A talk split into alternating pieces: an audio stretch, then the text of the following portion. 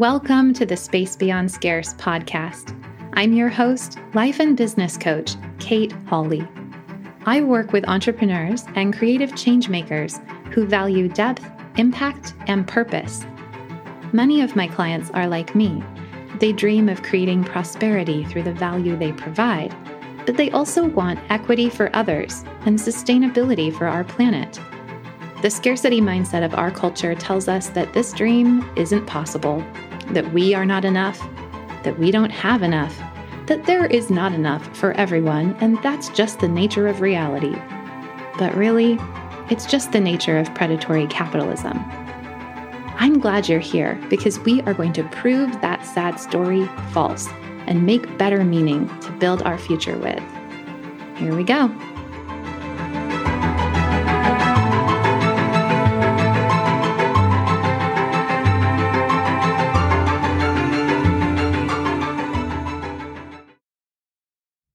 Welcome to the Space Beyond Scarce, Episode 1. I'm really excited to be here recording my very first podcast. I've been thinking about this and researching this and talking to people about this for a very long time. Uh, and it has been a process to get this out of my brain and into the world. And if you are listening to this very first episode, thank you.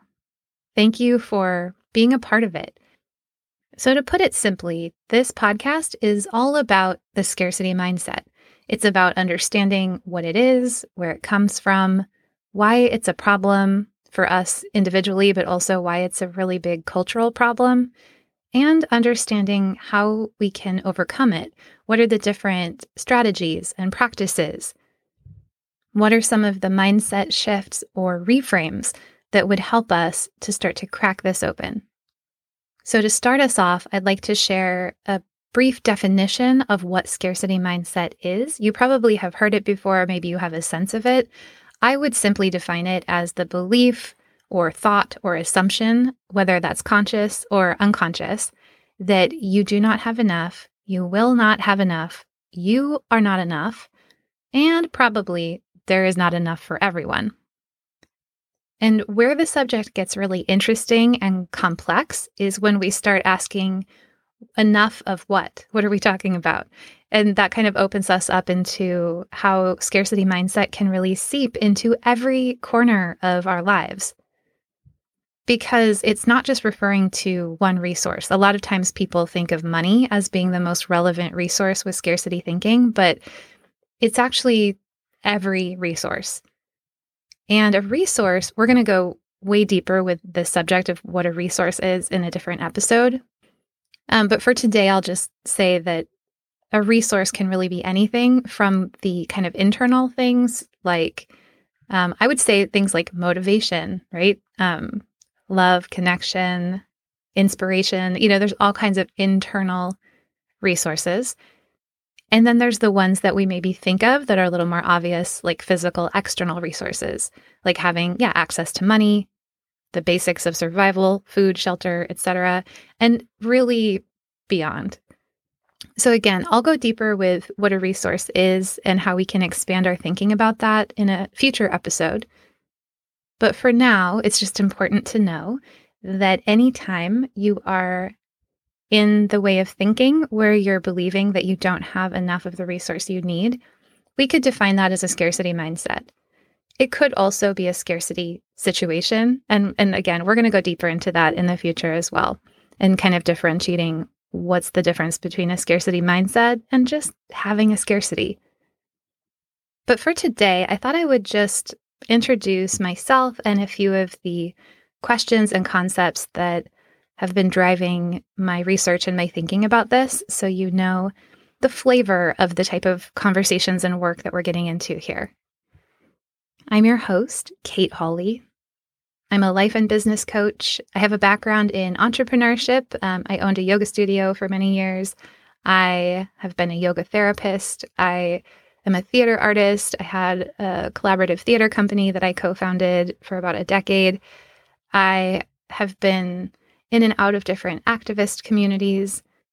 I am a real multi passionate person and I, I nerd out on philosophy and ethics. and also futuristic thinking. I tend to be a more big picture systems thinker. So I love to consider how some of these more personal self development modalities that I've studied throughout my career and life, how they actually influence the systems or the bigger picture, if at all. This is something that's really been on my mind recently, where I think for so many years, people in the self development communities have been saying that if we awaken our own consciousness and if we work on ourselves, this is going to change the world, is going to change the culture. Things are going to get better.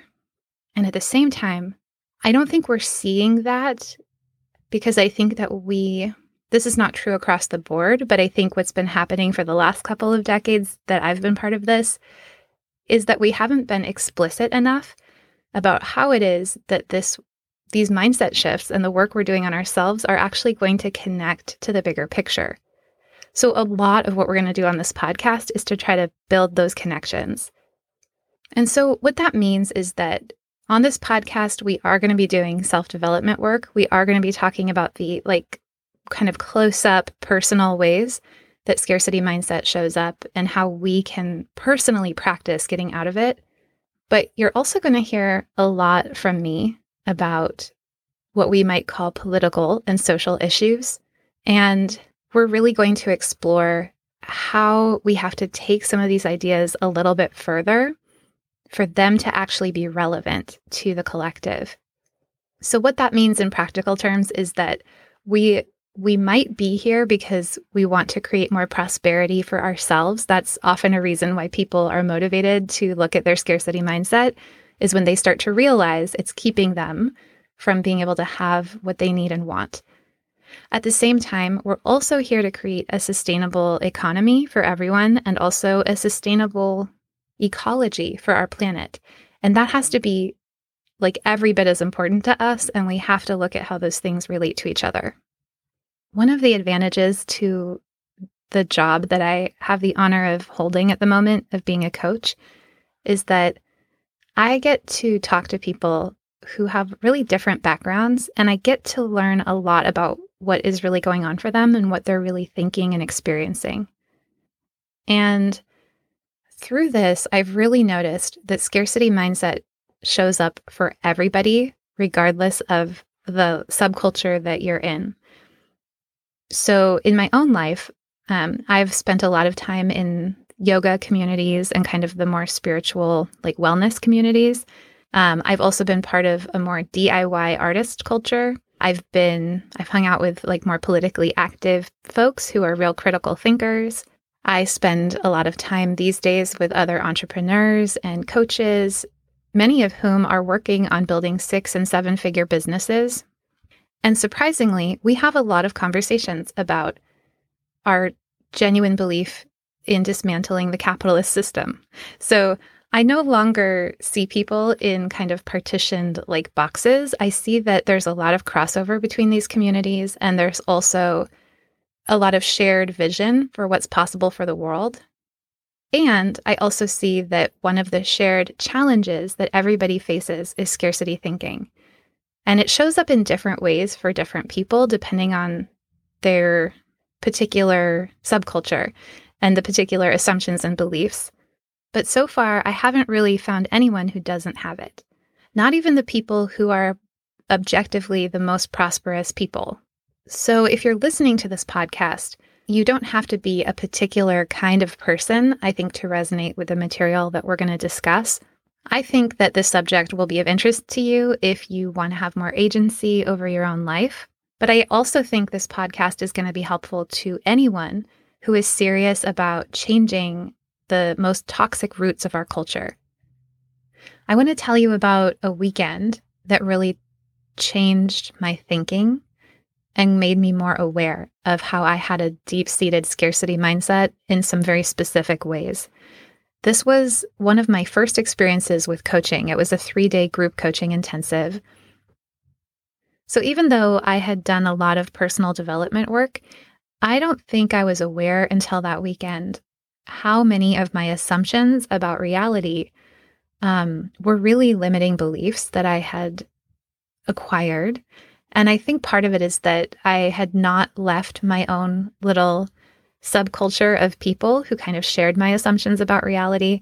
And the people who I encountered in this weekend intensive broke open some of my assumptions.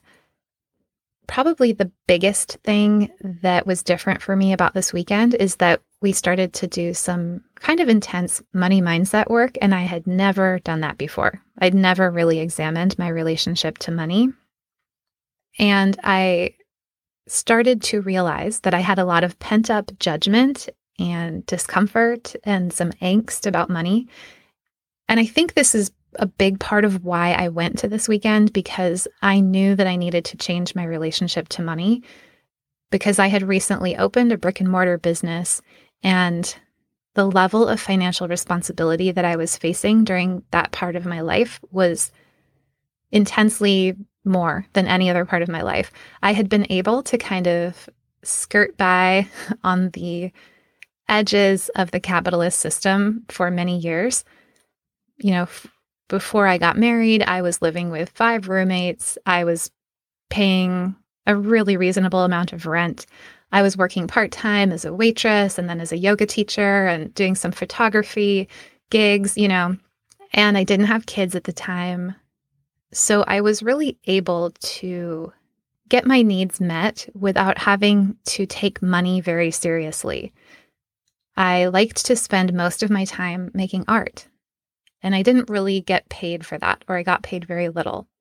And all I cared about was preserving my ability to do that. So everything was just like, okay, how can I just not deal with money and make sure that I have time for art? But when I opened this business, this was also during a part of my life where I had two little kids suddenly. like within the course of three years, I had two kids and a brick and mortar business. And so I was under a lot of financial pressure that I'd never experienced before that was forcing me to examine some some of my old stories and assumptions about money. And it was particularly difficult because I think as a business owner, you're in a really vulnerable position with money. You have to make decisions about what to charge people, how to communicate about that. You have to decide what the value exchange is going to be. You have to take a lot of risks. You have to plan ahead. You have to think about how much you want to invest in order to grow, right? And how many more risks do you want to take after you take that initial risk of opening the business? So, all of my money stuff was coming up, and I didn't have any tools for it. And so, this weekend was very helpful to me in that. Another thing that happened for me during this weekend intensive is that I was surrounded by people who I perceived as being more successful or having it all together, like being quote unquote real business people. And I was really surprised to find out that they had the same doubts and fears and limiting beliefs that I did. This made me realize that it wasn't a personal failing of mine that I was having, you know, scarcity mindsets and other blocks that were coming up for me. Um, and this allowed me to get more curious once I was able to stop being embarrassed about it or being in shame about it. I just got really curious. So, in many ways, this weekend opened my mind. It allowed me to stop being so judgmental about people who may have had more money than me or who talked about money more than I did. I was able to to accept that there was a part of me that also really wanted to play big and up level and make more and dream bigger, right? And that was super liberating for me. And it felt really good. It felt really healthy. It felt like it really opened up a lot more possibility.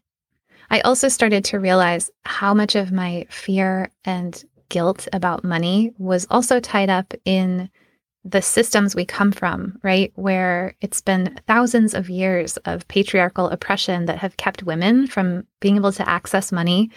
It's kept women from the freedom to have desires of their own to say, yes, it's okay for you to want things and then go after what you want. That has not been okay.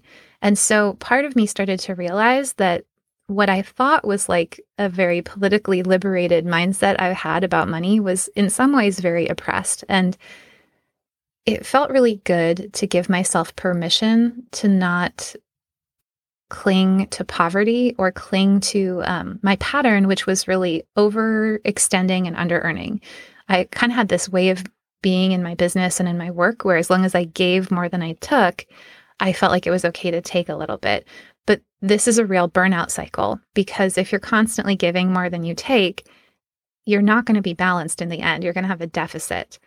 So again, this this work was really important to me. It really helped open some things up for me. And at the same time, I have some longstanding critiques of the inequity of our system that also came up for me that weekend in a way that never fully got resolved.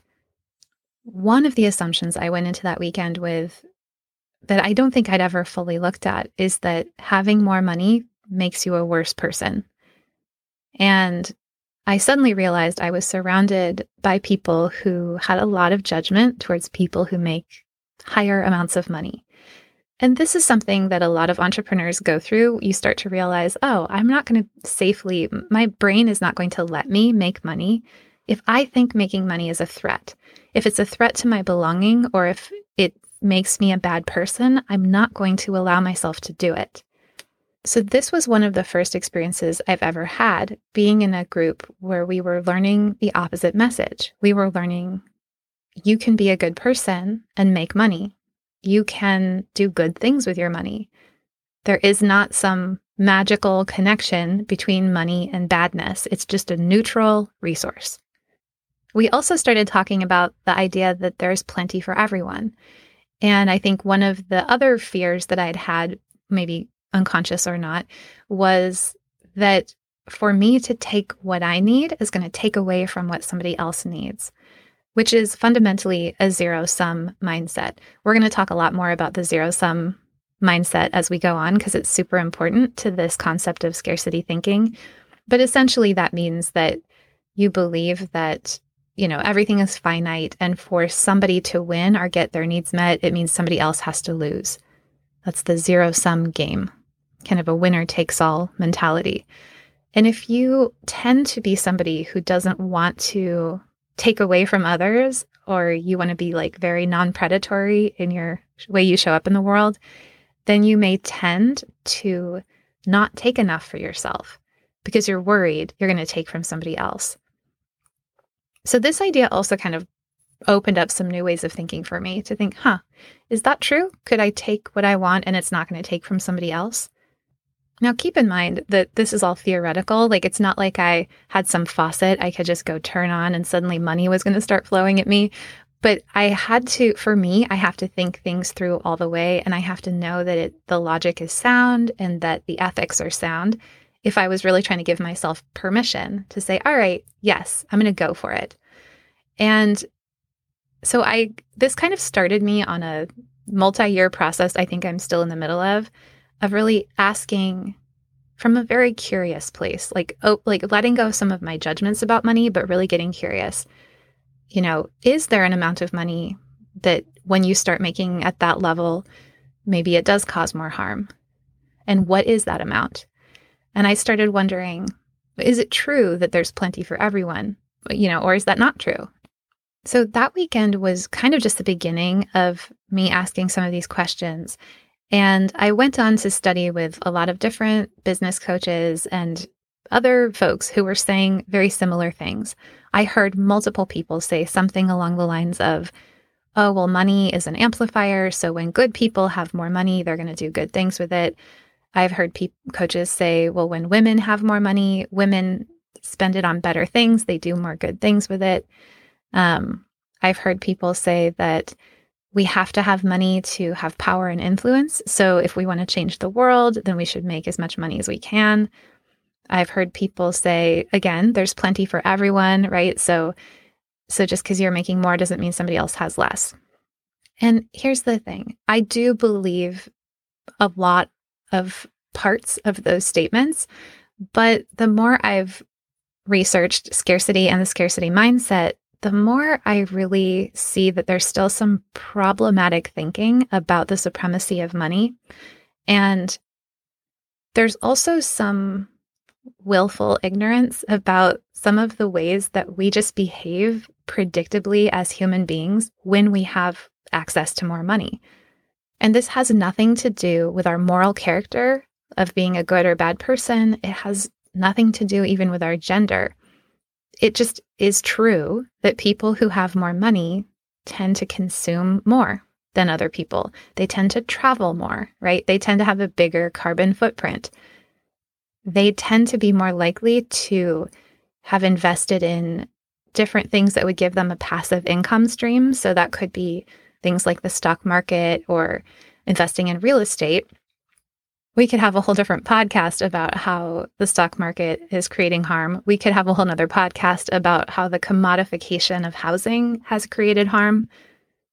So, certainly these things are complicated, but it's also the case that people who have more money, and especially those who are working on passive income, tend to be relying on the sacrifices of others for that money to rise up to them. People who have higher incomes also tend to be more likely to pursue legal tax evasion strategies. And I even heard this in some of the business coaching that I received. You know, that it was considered kind of an admirable thing to do to like get your business to be so successful that you had to move to a state that has no income tax for businesses. You know, when we have more access to money, we're also more likely to privatize resources rather than supporting the public commons. So that could be the tendency people have to send their kids to private school when they have the ability to do so, or to stop using the public library or public transit because they can afford to do all of those things on their own. And the other thing about this is that we live in a culture that has sort of destroyed the public commons to a large extent. So many of us feel like the best option we have to live a good life and have a secure life is to move towards more privatization because that's how our system is set up. So it really is not a moral judgment. It's not that people are bad because they're trying to do this. It's that our systems are not working for everybody. They are designed to keep us locked into this this inequity that we're in. They're also designed to rely on an unsustainable level of consumption. So we have to be very aware, I think, that if we aspire to make more money and to kind of privatize more resources, which a lot of us do. I mean, one of my dreams for so many years has been to buy some land, to live on a property where I might even be able to have a few acres, be a little closer to nature. And I know lots and lots of other people who have that same dream. And what that shows me is that there's something really innate in what we desire and need and want as human beings that has to do with being closer to nature. It has to do with proximity to green spaces. It has to do with the quality of life that we experience when we can wake up and be looking at water and sky and trees and see wildlife. So I'm not here to, again, pass any judgment on those of us who want to design a life that makes us really happy, that fulfills us, that is meaningful for us. But more, I want to be attentive to the places where we might slip away from a society that works for everyone. And the reason this is very important is when we go back to that question that broke everything open for me of there's plenty for everyone because as much as I loved hearing it, it felt like comforting to me to hear, yeah, there's plenty for everyone. You can take what you need, it's not going to hurt anybody else. It feels really good to think of that and to believe that. But there was a part of me that was like, wait a minute, is that true? How do we know that's true? I will say it felt true, but at the same time, while we were in this like coaching intensive, we all had we had brought in $100 bills and we were doing all these different games with the $100 bills to it was a cool exercise. It was very i would say it was very somatic. Like you could really feel the tension and the threat response in everybody's nervous systems even just by having the visceral feeling of the money in the room. So it was a very helpful exercise but i it was very noteworthy to me that while we were in here playing these games with $100 bills there were people right outside the building on the street who have no houses to live in, have no shelter. They have no way of knowing where their dinner is coming from. So I kept circling back to, to thinking, well, if Is it true that there's plenty for everyone? As, you know, coaches like to say, I think spiritual advisors of many different types like to say that. Or are we actually pitted against each other in this zero sum game in which it's inevitable that there will be winners and losers, which is, I think, more what economists and also right wing pundits will say. So I think that the only answer to this question that has ever really made sense to me is when I look to leaders like Elizabeth Warren and Bernie Sanders and Robert Reich and so many other, like I'm sure I'm missing like a huge number of important leaders. I mean, Martin Luther King Jr., there's so many different people who have spoken to this that, like, yeah, we can live in the space beyond scarce. We can believe there is plenty for everyone because it's a fact. We can show that there is. However, it is very important that when we're talking about that, that we also mention that plenty cannot and is not getting to everyone with our current systems. So it doesn't really do us much good to comfort ourselves with the spiritual ideal that there's plenty for everyone if it isn't coupled with a political commitment to making that a reality. What this means is that we might have to get a little bit more cozy with some concepts and words that make people in this culture really start sweating things like regulation, redistribution, deprivatization. I think this is the only honest way to stop believing in the myth of scarcity is that we have to take it from an ideal into an active practice. Because otherwise, all we're really talking about when we talk about things like manifestation is really privileged people gaining more privilege while others die in the streets. And really, that's just the same old zero sum game, kind of dressed up with crystals and self help books and liberal politics. So, about two years ago, I decided that I wanted to write a book about the scarcity mindset. And I started to do some research and writing, and I started to ask more questions that were coming up for me around this subject. And one of the questions that continued to arise was a question of what is the opposite of scarcity? I'll give you a, a clue as to the answer that I found because it's the name of this podcast, which is I didn't find a single answer. So I just decided to name the podcast The Space Beyond Scarce because it lets us talk about all the different things that actually fit into what else is there besides scarcity. So a lot of people will say abundance, I just learned this phrase that people use for abundance. It's a, the Italian way of saying it. I think it's abbondanza or something like this, abbondanza, and which also sort of means abandon, right? Like abundance is that like I want to live with wild abandon. I want to live with the sense that I never have to pay attention to money or resource because it's just going to keep flowing at me. And you know, yes, that sounds awesome. There's times when I love to have experiences like that. I think they're really helpful to have when you get to have like a really lavish retreat or dinner or something that just lets you get into that feeling.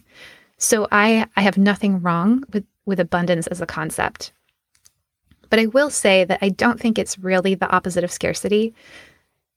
This is an idea I first encountered in a book called The Soul of Money by Lynne Twist, which is a wonderful book on the subject of scarcity mindset. And she says, well, abundance isn't really the opposite of scarcity because, almost by definition, it means more than enough, which means it's kind of a vague place where you'll never actually know if you've gotten there because almost in its very essence, you're trying to avoid having to define what enough would look like. So if you never know when you've gotten there, then you will continue to live in a perpetual state of feeling like you never have enough, which is exactly the same as living in scarcity or scarcity mindset, which is really interesting, right? Because that's why we have a lot of people in this world who objectively have plenty of resources, but they continue to feel like they don't have enough. So, what Lynne Twist proposes is that the opposite of scarcity is sufficiency, which is legit, right? Like it's knowing what enough is and then working towards that exact amount. I think that's a very practical way of thinking of it. And it's uh, it points to the skill that we're going to develop. It's a very important skill to know how to identify what sufficiency or enough would be and to live in that place, to feel it in your body. But I don't think it actually tells the whole story because I also think that it depends on what resource it is or what scarcity it is that we're talking about. So there's times when to me I feel like trust is the opposite of scarcity because what scarcity feels like is living in a state of distrust, right? It's living in a state of not trusting yourself, not trusting other people, not trusting the universe, not trusting that enough is going to come to you. So trust is a really important space to inhabit in trying to get beyond scarcity. And there's other times when I feel like creativity, or we could call it generativity, is the opposite of scarcity because it shows us that we can actually create something out of what may have felt like nothing. And we can also take one set of resources and turn it into a different set of resources. And so that is a very empowering process that can help us be less afraid of scarcity. And then we have the whole messy realm of internalized scarcity mindset, which is all of the stories that we have about ourselves, where we tell ourselves, I'm not smart enough, I'm not cool enough, I'm not extroverted enough. You know, I don't have a good enough podcasting voice or whatever, you know, story we have about our enoughness. And in those moments, it feels like self love is the opposite of scarcity. And then Then, when I zoom out, when I look at the bigger picture of this, I become very convinced that the real opposite of scarcity is equity. Because we could have some people who are living in abundance or sufficiency. Um, and even if we ourselves are lucky enough to become one of those people, that doesn't mean that we have overcome the myth of scarcity. Like I said earlier, we're never going to be able to disprove the myth of scarcity until we've achieved equity. Equity is enough for everyone, now and in the foreseeable future. And even after exploring all of these different concepts and ideas, I will say that there's one word in particular that keeps coming back over and over again that for me is the opposite of scarcity in a profound way. And for me, that word is depth, D E P T H, depth. Through all of this research and questioning and searching for answers that I've been doing, the one thing that has really stood out to me is this thing which I've started calling scarcity capitalism. So, other people will be very critical of capitalism, rightly so. So, the, none of these are new arguments. But I decided to start calling it that in particular, scarcity capitalism, to try to differentiate, to say that I don't think all forms of capitalism or like everything that could possibly show up within capitalism has to be scarcity oriented. I think there's another way. And the other way is something that I call depth entrepreneurship, which right now is kind of a philosophy that I have. Um, but being one of many entrepreneurs who has come to this as kind of a reluctant capitalist who came to this work of being self employed not because I wanted to make as many profits as I possibly could, but because I wanted a sort of creative self actualization through my work that didn't feel possible inside of the system. I knew for sure that I did not want to go to work for a scarcity capitalist and give my life force to a company I didn't believe in or agree with, or to give my life force even to a job that wasn't going to make the best use of what I had to give the world. And I completely respect all the reasons why people do take those jobs, but for me, it just wasn't going to work. And I know lots of other people who ended up as reluctant capitalists like me because they couldn't fit into the system, specifically because they ha- they felt a real deep need to do something different than playing by the normal rules of the game. And for folks like that, I think what we find when we enter into the world of business, if you will, which is such a big word that means a million different things, but I think a lot of us find that the advice we're given and the classes we take and the trainings we do, they all have a kind of trivializing trajectory that is driving towards scarcity capitalism, even in the small business world. You know, every business training I've ever done has pretty much had some version of like create a customer avatar, figure out what is your ideal client like to Google at night, right? Um, something that, look, if that's helpful to people, that's great. But I resented it and I, I still can't do it because I will not trivialize people in that way. I'm not going to trivialize my potential clients that way. I'm also not going to trivialize myself and my own work by forcing it into a really tidy elevator pitch. And I realized that by doing so, I, I may not make as much money as I could otherwise make. I realized that all of these lessons are there for a reason. They're trying to teach look, don't you want to just make money as efficiently as possible? Here's how you do it. Don't reinvent the wheel. But the problem with that is that we have missed a lot of other values and a lot of other resources that we are also trying to generate through a really high quality, deep business. And, you know, having a background as an artist, and not just any artist, my background is in experimental theater. so I always took the weird road. I always took the like, well, if we were making musical theater, we would have a full house. But we're not. We're making really different kind of experimental work that is trying to change the culture or ask more difficult questions or teach people to think in a more abstract, nonlinear way. And it was harder to get audiences to that work, right? And what I've learned from entrepreneurship is really helpful, actually. If I could go back to my old experimental theater self, I would know more about how to get people into the seats. But because a lot of it is just translation and really authentic translation. And I think we're entering into an era where where people are really hungry for authenticity, for being treated like whole, deep humans and not just consumers. And I know some people would would be really cynical of this and say, "Well, yeah, but you can't do that inside of the container of business. Business is there to treat people like consumers." That's kind of the story that's told. I don't think that's true. I think businesses are just like any other part of our, our, culture. They're contributing and creating the culture as they go. So it's really important to it's really important for me as an entrepreneur and for the people that I work with to find some different ways of doing this so that we're not repeating the same old kind of oppressive, harmful cycles of scarcity capitalism.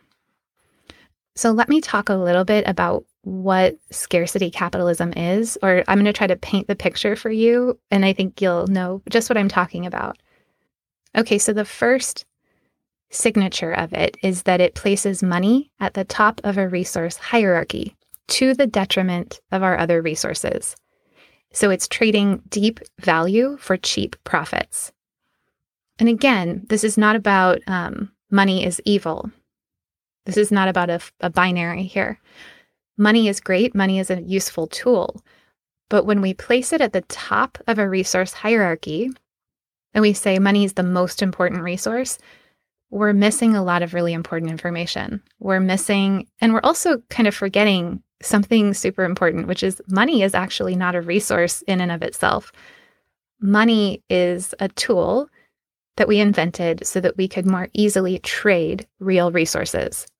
But you know, we can't eat money, we can't drink money. As the famous line goes, money can't buy us love. The things that really matter are resources that go beyond it.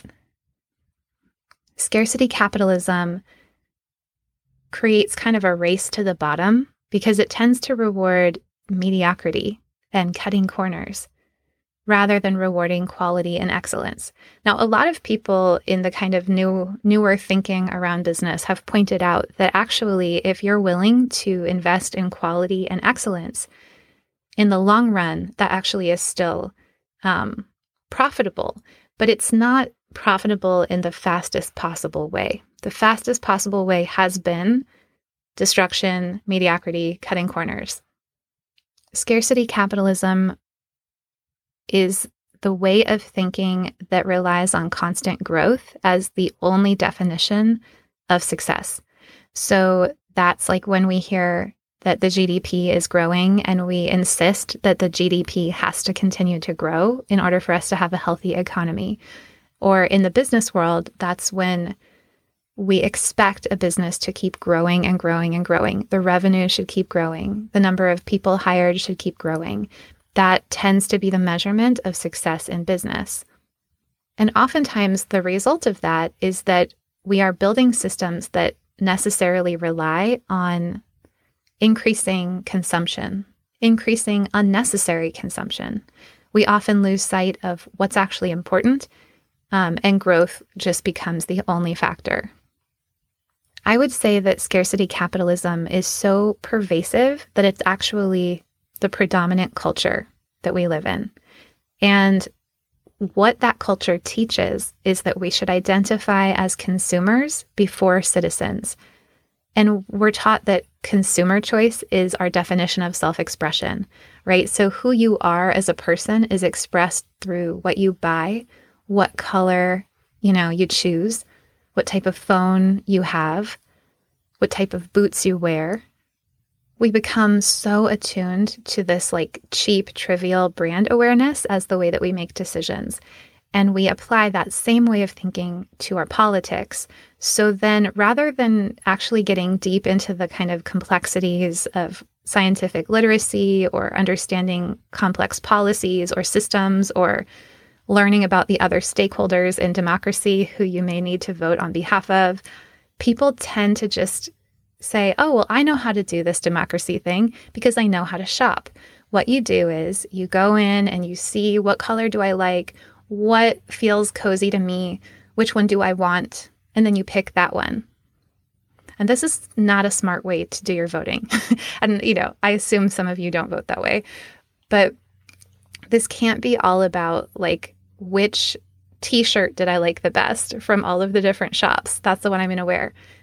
We have to think about what is best for the whole, what is going to solve the biggest problems that we have. One of the most insidious things about scarcity capitalism is that it uses breakthroughs in our understanding of psychology to manipulate us. It uses our hidden wants and desires, it uses our unconscious fears and dreams to try to influence and manipulate what we're going to purchase. And in order for that to work, it prefers for us to be unaware of our unconscious mind. It prefers to keep us in that more ignorant place where we can't fully develop. Most scarcity sales tactics are designed to override our critical thinking. They have it down to a science. They know how to pressure us to make a quick purchase before we can think about it, before we can fully review whether that's an integrity for us. This is really damaging to our mental health because it keeps us trapped in that space where we are relying on consumption as a way to get out of threat, right? They're essentially creating the threat. they know how to do that. They're creating the threat by provoking our hidden fears and desires and then they're promising that the purchase is going to resolve the threat for us. And this is how we become addicted consumers. We talked about that internalized scarcity mindset, that feeling that I'm not enough. That feeling, arguably, was handed to us on a platter by scarcity capitalism. It's not necessarily a universal neuroses, it is distinct. And I remember even being pretty young, like being like 10 or 11 years old. I used to watch so much television. And I remember one day just suddenly developing the awareness. I looked down at my thighs and I realized that they were kind of squishy, that they didn't look like the thighs of the women on the television, the women on all the ads for razors and shaving, and, you know, the women whose thighs you could see very clearly on all the commercials. And I remember my first thought was, my thighs are too squishy. They're wrong. They don't look the way they're supposed to look. And then I remember thinking, huh, I think that's because of the commercial I just watched. I think I'm I'm expecting that I should look like her. And even as there was a part of me that was aware of the manipulation of that, there was a deeper part of me, a stronger part of me that said, Ugh, and I really want to look like her. She is getting it right. What can I do to get those thighs instead? And I probably spent at least the next decade of my life pursuing the thighs from that shaving ad before I finally learned that it was all smoke and mirrors. So, scarcity capitalism tends to oscillate between this fear mongering, but also this romanticizing. It creates the false sense that perfection is possible and that we are in total control.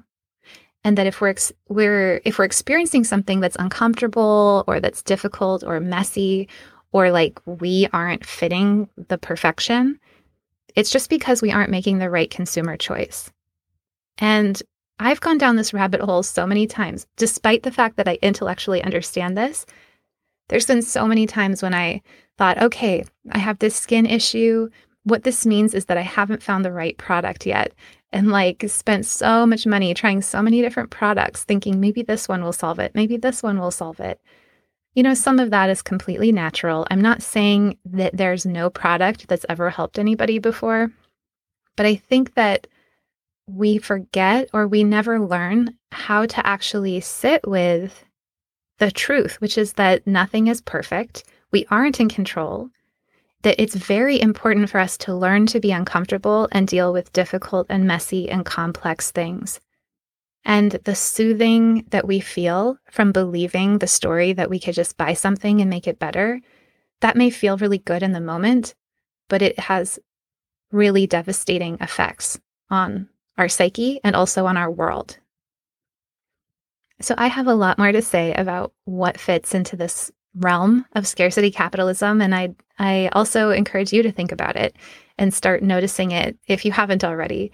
Um, and again, this doesn't mean that every business or every form of capitalism necessarily fits this. I've actually seen a lot of really interesting new voices in the business coaching realm um, that are really pushing back and trying to change the culture. But I will say that thinking about this idea, it reminds me of a quote from a book called The Overstory by Richard Powers. By the way, uh, all the books that I'm mentioning, I'll link to in the show notes. And this is a book you should definitely read. I don't think I'm exaggerating when I say that this book changed my life. I mean, I just finished it like a month ago. So I don't know if I can say it changed my life yet, but it's definitely changed my life for the last couple of months. So in the book, there's a scene where these environmental activists are trying to save an old growth forest and they ha- they spray paint like on the side of a bulldozer or something this phrase which is no to the suicide economy yes to real growth no to the suicide economy yes to real growth. I had a moment with that phrase. Like I, I had a lot of these moments when I was reading that book where I just had to stop reading and like press my forehead against the book and cry for a minute. To me, scarcity capitalism is the suicide economy.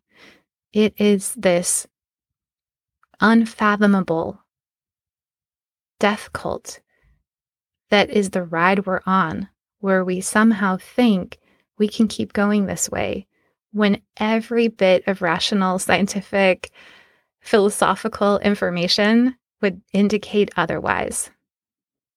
Another book that you're going to hear me mention a lot is Doughnut Economics by Kate Raworth. And I'll also link to that one and I'll talk more about it in a future episode. But um, one of the, the primary functions of that book and her whole concept is to get us thinking outside of this idea that we can just grow the GDP infinitely.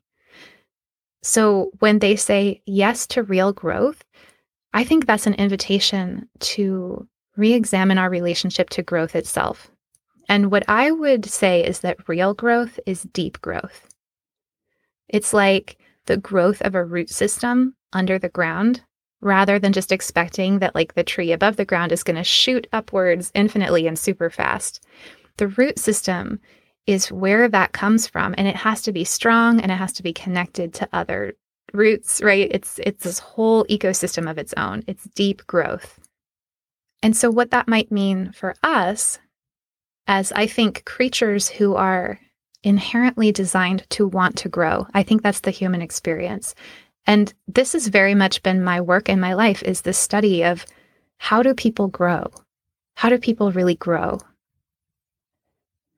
I think the way people really grow is by seeking depth rather than seeking to amplify or grow their the needs of their ego self.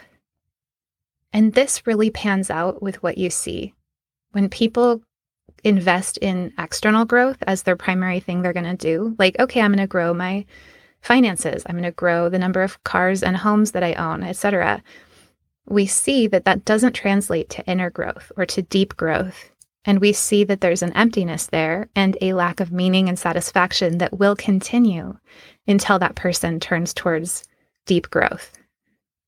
I think deep growth provides an opportunity to do so much more while wasting so much less.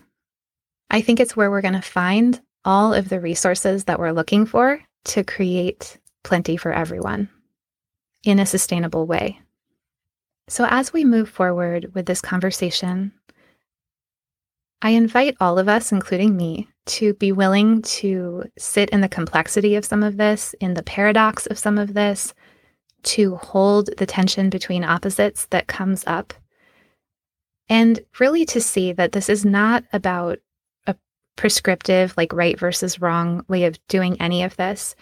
This is actually an invitation to deep growth for you and me and for our whole culture.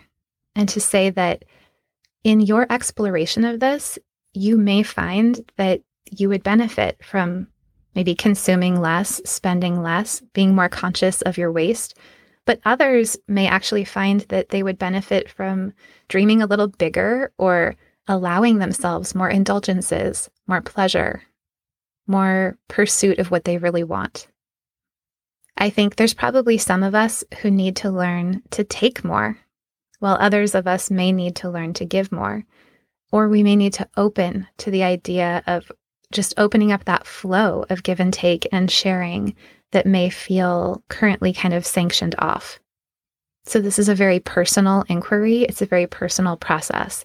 And again, this is up to you to engage with this in your own way and know that you cannot get it wrong. So, I want to share kind of my vision for what's possible through this work. One of my biggest goals for this podcast is to illuminate the ways that our fear of scarcity has become a self fulfilling cycle, both on an individual level and also in that greater culture and economy. I think we have both a real and urgent scarcity challenge, and we have plenty of resources to solve that challenge. We have um, really legitimate, traumatizing scarcities like houselessness and hunger and poverty and climate change. And in no way are we denying or like bypassing the the harshness of those realities. But it's also true that we actually have enough housing. We have more housing. This is uh, in Yes Magazine. They recently published an article about the, the housing crisis in San Francisco. And through the study, they were able to show that for every homeless person on the streets, and they have one of the worst homeless crises of anywhere in the country. For every homeless person, there was like four empty residences sitting in the hands of real estate investors. For a very long time, we've known that we throw away more food every day than it would take to feed all the hungry people in the world. For a very long time, we have known that we actually have all of the technology that we would need to solve the climate crisis, and it is ready to be built into our infrastructure right now. So we have to get honest. We do not have a scarcity problem. We have a mindset problem. We have a political will problem. We have a thinking problem. We have a self fulfilling cycle that we are stuck in and we have to learn how to break free from it. So, how do we do that? Right? That's the big question. I'm going to get into that, and I'm going to invite my podcast guests to help us get into that. But I would like to be specific on some of the shifts that I'm hoping we can make. And I'm also going to teach different practices that we can try to integrate these shifts into our life. And all of that teaching is going to come in future episodes. Today, we're just kind of setting up the world that we're entering into here. So, here's a list of some of the, the kind of shifts of thinking or culture that, that I want to invite us to engage. We're going to shift from zero sum thinking to starting to look for win win solutions. We're going to shift from the hyper individualism, especially of American culture, which is where I am, um, to practicing collaboration and sharing and reciprocity. We're going to shift from the urgency of constantly putting out fires, except for when there's an actual fire, we have to put those out. Um, but we're going to try to shift, especially in our own lives, to practice this. How do we go from there to actually learning how to skillfully prioritize? How to make space for what's important but not urgent? We're going to shift from addiction to consumption or overconsumption to a more thoughtful and deepened understanding of the true value of things and also the true cost of things. We're going to shift from being stuck in tunnel vision, which is what scarcity does to us, to trying to get that bigger picture perspective. We're going to shift from being afraid of each other to trusting each other. We're going to shift from believing that we have nothing to recognizing all of the resources we already have. We're going to shift from consuming as a means of self expression to creating as a means of self expression. And we're going to shift from only focusing on how we can have a good life through privatization to focusing on how the, the public commons could actually create a good life for everybody. Ultimately, we may not agree on all of the strategies of how to get there, but I think many of us really want the same things, right? We all want to have enough money. We all want to have enough resource. We all want to be taken care of, to know that we're going to have a decent quality of life. We want security and predictability for ourselves and for our children. We all want to have meaning and to be of service all of us appreciate proximity to nature and beautiful things and leisure. All of us want the freedom to be who we really are. We want to know that we can survive and also thrive. We all want to be in community with other people, and we want to know that our contributions matter, that other people see and appreciate them. Most of us also want very much to preserve a habitable planet for the future most of us want our children and their children and all of the generations to come to be able to live well and plentifully on this planet. Most of us want human rights for all. Most of us want our fellow humans to be housed and fed and treated with dignity. We want to know that regardless of people's circumstances, they're going to be given the care they need. We want to minimize unnecessary trauma and harm and suffering. And what all of these things have in common is the shared obstacle, not of true scarcity, but of the excuse of scarcity. We're told that we cannot have these things, that we do not deserve these things, that there isn't enough for these things. I'm ready to stop making excuses. So I hope you'll stay with me because as this podcast goes on, we're really going to paint a different picture we're going to tell the story of the space beyond scarce, all of the ways that there is enough right now for the life and world we dream of, if we can merge the mindset shifts we need with bold collective action. Stay tuned.